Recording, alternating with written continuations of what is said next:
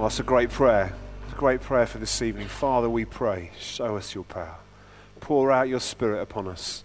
Take your word and write it on our hearts in such a way that we are changed, that we might be the change we long to see in the world in which we live. For your name and your glory we pray. Amen. Amen. Well, it's great to be with you. Do take a seat. Um, just to add my welcome to that of everyone else's, I'm Chris. I'm one of the pastors here. To wish you a very happy new year. I hope you had a really great time over Christmas and New Year. Lots of celebrating and with friends and family. Um, I don't know about you, but 2013 was not a good year. I want to start with that. It's a bit of a negative note to start on, but um, it, it, it, was uh, terrible, in fact.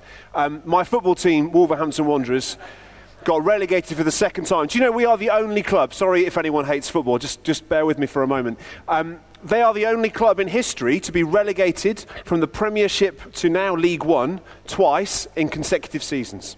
Not a good year. Not a good year that ended yesterday when we got absolutely thrashed 5 0 in the Ashes. Anyone else, a cricket fan here, who's mourning in sadness? It made, it made waking up to Radio 5 in the mornings just the most hideous thing for a few, for a few weeks. I'm glad it's all finished. Um, but I'm excited about 2014. I think England really will win the World Cup this year. you may laugh. I am an eternal optimist when it comes to England. I think it was because the first World Cup I ever experienced uh, as an England fan was Italia 90. Does anyone old enough to remember Italia 90?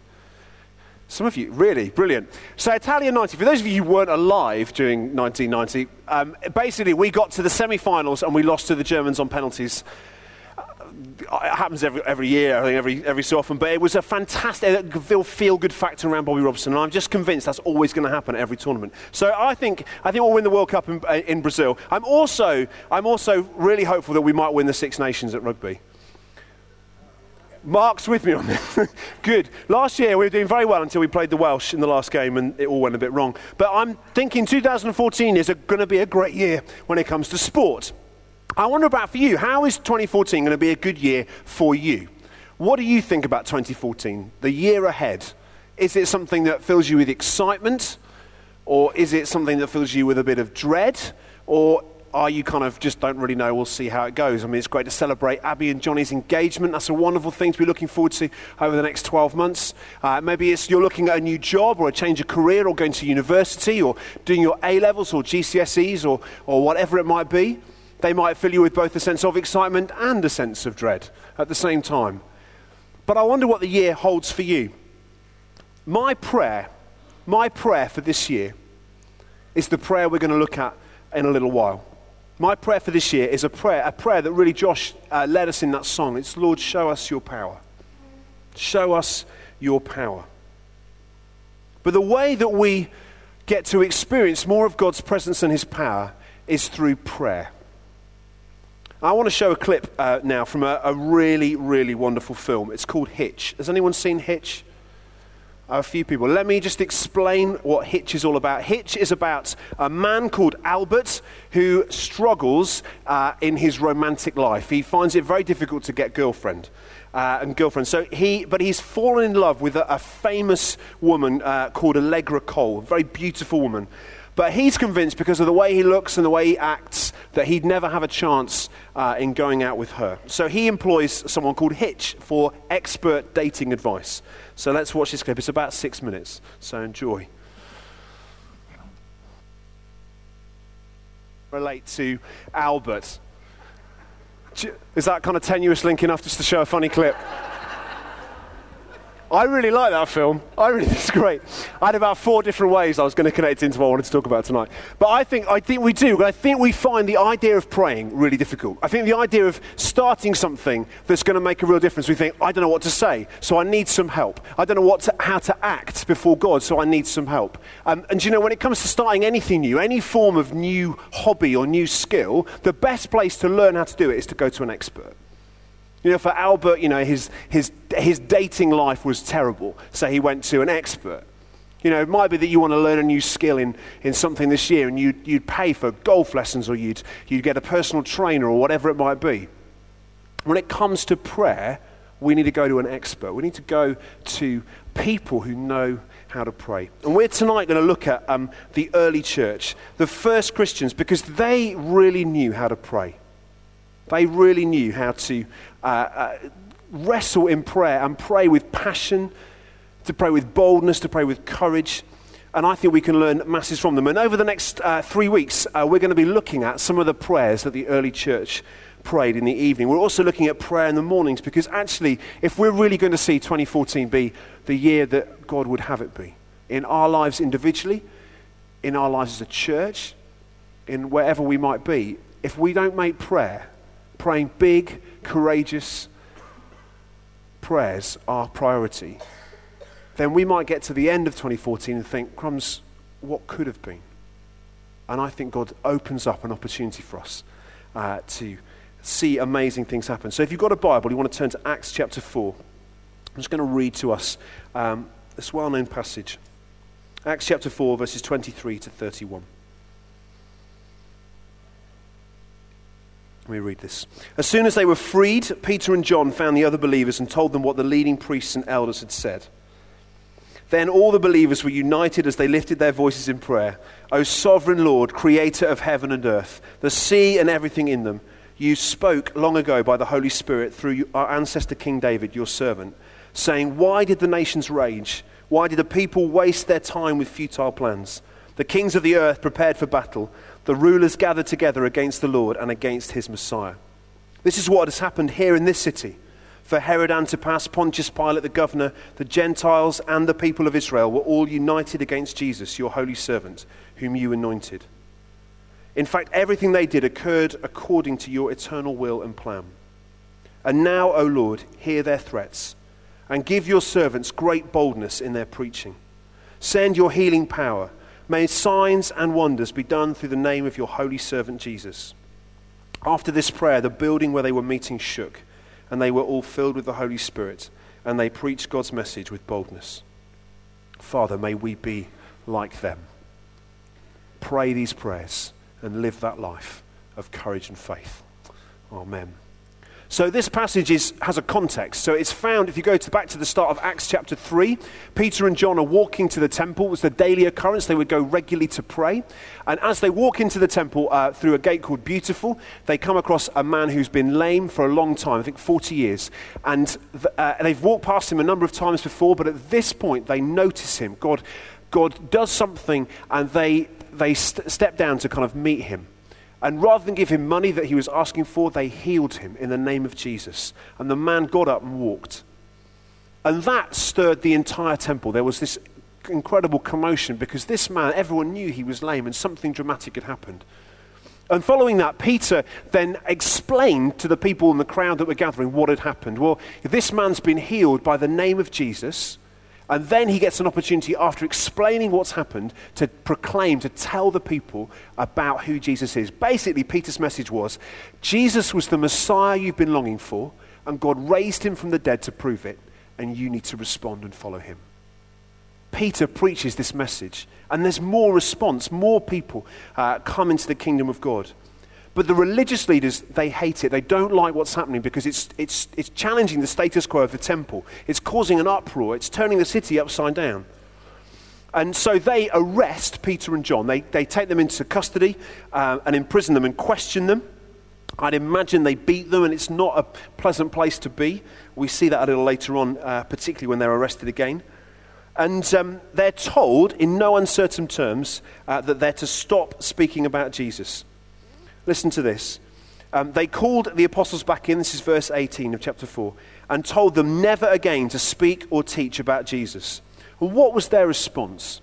Peter and John replied, Do you think God wants us to obey you rather than him?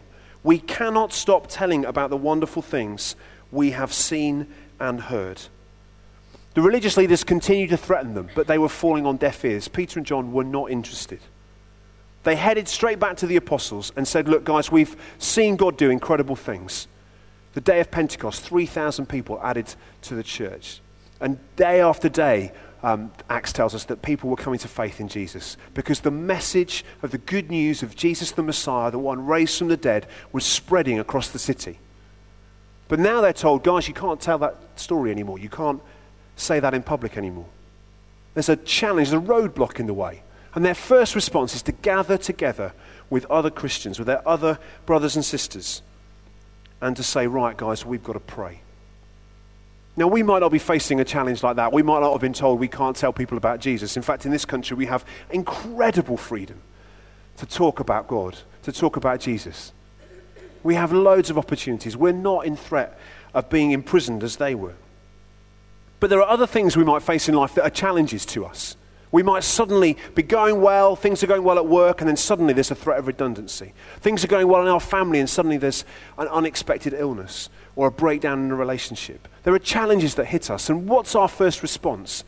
Well, the early church, the first Christians, the first thing they would do is they gather together to pray. It was like a reflex for them. It was, you know, trouble comes, we pray. Something goes wrong, we pray. We don't know which way to turn, we pray. It was like a reflex. It came naturally to them. And that's a really important lesson for us to learn, I think, isn't it? Does prayer come naturally to us? Is it our reflex in every situation? Is it the thing we turn to first? It was their absolute priority. What the passage says is that they raised their voices together in prayer to God. They didn't discuss some strategies for how to deal with it. They just got on their knees before their Heavenly Father. And they did it together. I don't know about you, but actually, we're supposed to pray as Christians on our own, but we're also supposed to pray with others. I find praying on my own quite difficult. I'm a bit of a talker. Some of you may have worked that out. I like, well, why use five words when you can use 500? I mean, it just doesn't seem to make sense to me. I like to talk, and I find praying with other people helps me to pray. It helps me, actually, it helps me to focus. Um, it helps me to pray. It helps me to uh, intercede with more passion and more conviction because I spark off other people. Now, others of us are different personality makeups, and, all, and I totally understand that. But actually, there is a really amazing dynamic in praying with other people. I think it's something so important. It, you don't read much in the New Testament, particularly about people praying on their own. Jesus did. He often went off alone, and I think that's our model. We go off regularly alone to pray. We, you know, more than daily. I, I feel, find daily, once a day isn't enough for me. I need to keep turning to God as often as I can. But when we come to the early church, they gathered together all of the time. All of the prayers in the New Testament are plural. It's all about we or you in the plural. It's all about gathering together to pray. And I think for me, I think the things we do here at St. Paul's about gathering together in prayer are, are so, so important. I, I would love to invite all of us tomorrow night to come and gather together to pray.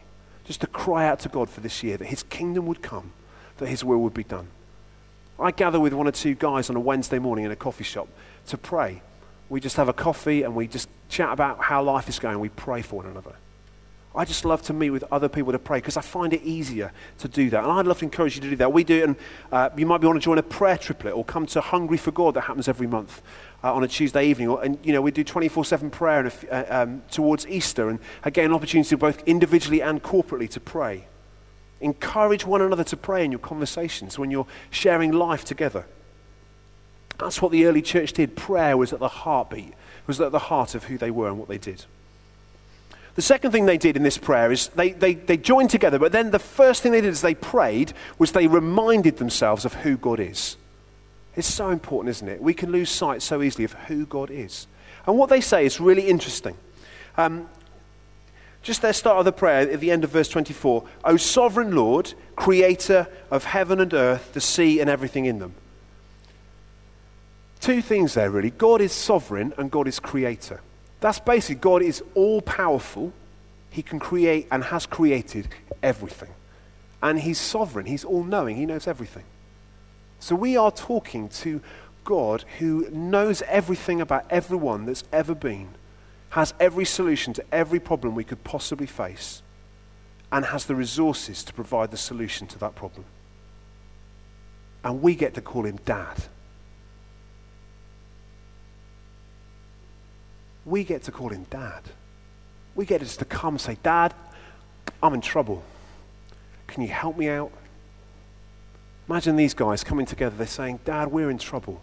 We know we've got to tell other people about Jesus. We know that we've got an amazing adventure of sharing the good news about who he is and what he's done and healing the sick and seeing the kingdom come, but they've told us we can't. Dad, you've got to help us.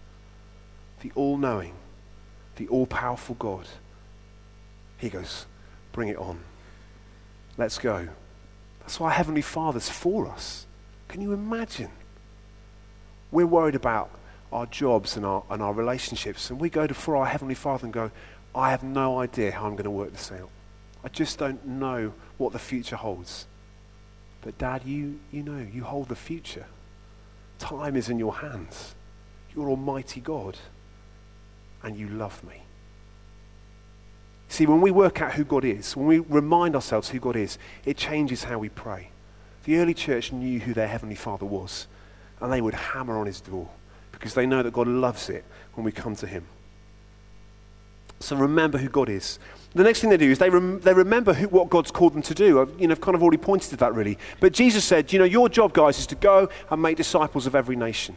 Go and tell them about me. Go and show them who I am and help them to do the things that I did.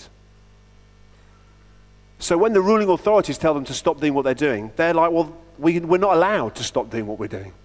We've got a higher authority that we're going to. When people tell you you can't do the thing that God's told you to do, but God's called, called me. And you know, here's, here's something that's really true, and I think it's really important to remember. If we're going to do what God has asked us to do, we will almost certainly, I, I would say, we will certainly encounter difficulties and opposition along the way. But remember who we're praying to the all knowing, all powerful Creator God, our Heavenly Father. Nothing is impossible for Him. Nothing is impossible for Him. Difficulty and opposition don't mean we should give up, they're just the invitation to pray more and to persevere. The disciples were afraid. They didn't know, they probably knew they had to keep going, but they were afraid. They'd been threatened with imprisonment and probably worse. They'd seen Jesus crucified. So they, what did they do? They didn't say, Lord, okay, maybe you send someone else. They just prayed, give us more courage. Why? Because they knew their Heavenly Father would do it. Next thing, they were real about the issue they faced. Consider their threats, they said. Consider what we're facing, God. It's so important to be honest before God in prayer. Tell Him what you need. Thank Him for what He's done. So tell God what you need. Tell God what's going on. Be real. He does know, but you know, the, just before the Lord's Prayer that Jesus teaches us in Matthew's Gospel, Jesus says, And your Father knows what you need before you ask Him. Why? Because asking Him for stuff isn't the primary issue. Just being with Him is the most important thing. Getting to know who He is, getting to know what He wants to do. And as we pray, God will lead us more into more uh, kind of deeper ways of praying, I guess. We're, we're, it's as we start. The key thing is not to kind of hold back, really. And then finally, um, they come to the end of their prayer. They've prayed, consider their threats, consider the trouble we're in. They've reminded themselves of who God is, the all knowing, all powerful God. They're doing it together, they're praying with one another. And rather than hold back, even though they're facing trouble, possible imprisonment, maybe worse, they don't pray for protection, for God to hide them. They don't pray for someone else to go and speak to the religious leaders. They don't pray that God would, would remove them from power. They just pray for boldness. Consider their threats and give us boldness. Consider the struggles we face, the roadblocks that are ahead of us, the uncertainties, the worries, the fears, the anxieties that we have, and just give us boldness. Give us courage that we might keep going and do what you've called us to do. That's a big prayer, isn't it?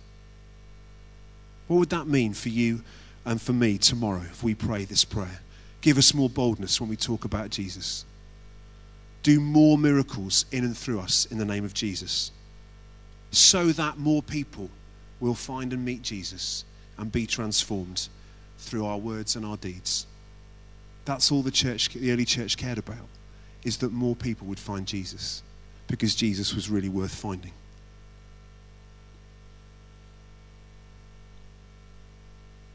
Twenty fourteen.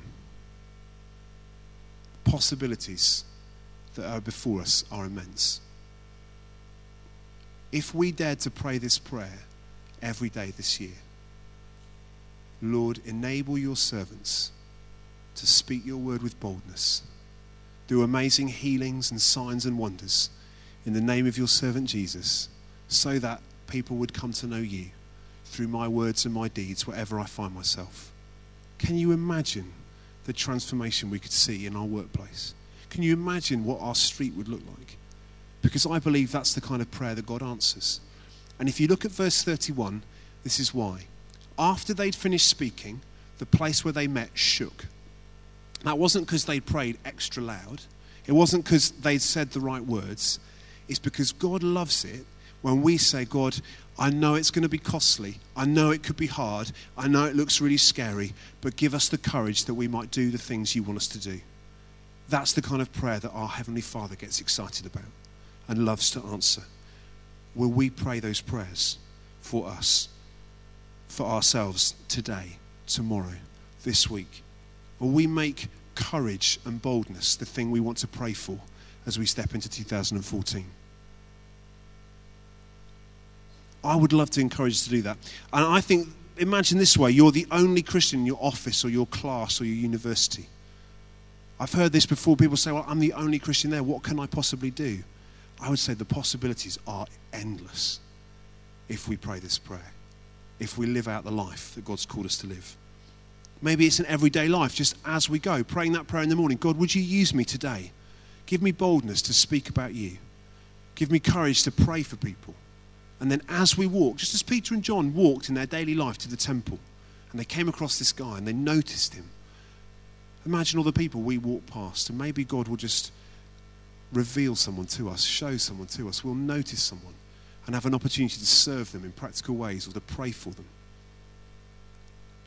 God answers those prayers. And my encouragement to us today is to pray prayer, pray a prayer that people would meet Jesus through your words and your deeds this year. Make that the big prayer, regardless of the roadblocks ahead, regardless of the challenges that you face. Make prayer your instinctive response to any and every situation. Pray with others often. Every opportunity you get to pray with one another, pray with one another. Remember who God is and what He's asked you to do. And dare to ask for more. More boldness, more power, Lord, that we might be your witnesses and lead many people to Jesus. Can I invite us to stand? I'd love to pray.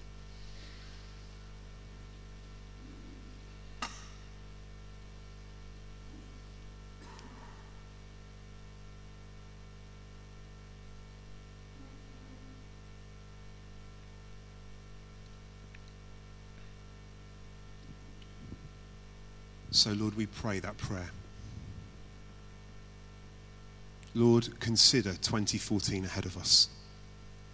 The possibilities, the opportunities, the challenges, the anxieties. And enable your servants to tell others about you, Jesus, with boldness. Fill us with courage, we pray. And Lord, would you stretch out your hand to heal and perform miraculous signs and wonders so that others would know that you love them that you're for them and want a relationship with them. Holy Spirit, we pray in this moment, would you come and empower us to be the people you've called us to be this year? Come, Lord Jesus. And let's just wait for him and ask him to come. Echo that prayer in your own heart. Come, Lord Jesus. Come in power.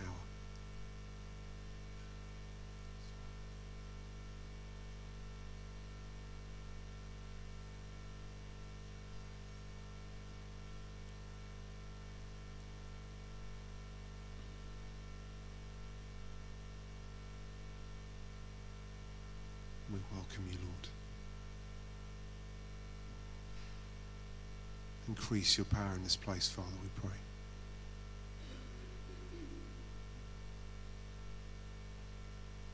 The thing is with the early church is that when they gathered together, they received power from on high for the life they lived outside. And this is the, the place we receive from the Lord that we might live the life He's called us to live. Come, Lord Jesus.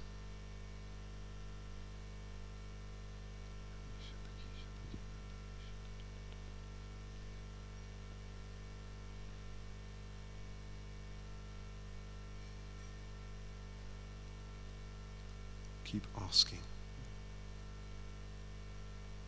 Dare to pray these big, bold prayers. Whatever it might be for you, you might have a specific thing on your heart, but pray that. Bring that to God.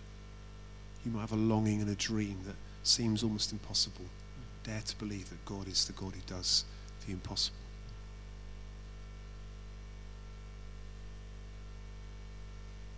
To have a sense as well that people, some people just want to just recommit themselves at the start of this year.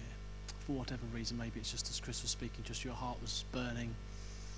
Maybe you feel that you've wandered, I don't know. But just a sense that some of you just have that desire tonight to recommit yourself at the beginning of this year, and that some of you as well have that desire to recommit yourself to prayer and to prayerfulness at the start of this year. God would want to honour that. I just want to encourage you to, to do that just as you stand. It might be that, uh, some of you want to come forwards as well as a sign of that commitment when there's opportunity. Just take the moment now to, to reconsecrate your life.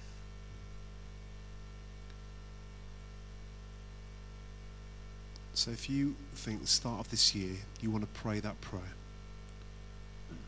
If you say this year, Lord, I just want to live a life that other people will find Jesus through it, through what I say and what I do. If you feel like I just need to recommit my life to God, why don't you come and just kneel at the front?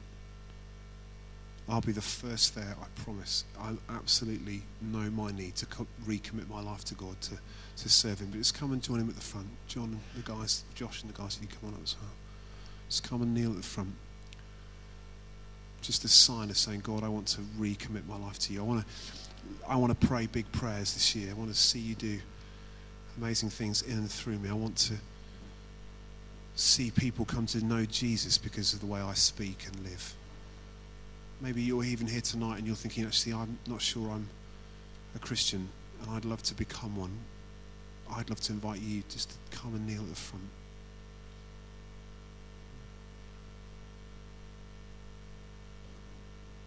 May still be others. Do come, step on out as a sign of faith. We're saying, God, use us. Here I am, Lord.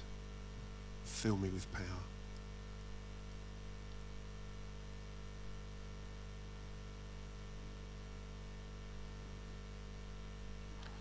And if those who are able to come and pray, anyone on the ministry team, if you could come out now and start just blessing what God is doing, just ministering, listening to the Lord for just prophetic encouragement and words of knowledge, and just start to minister to these guys who've come to kneel forward.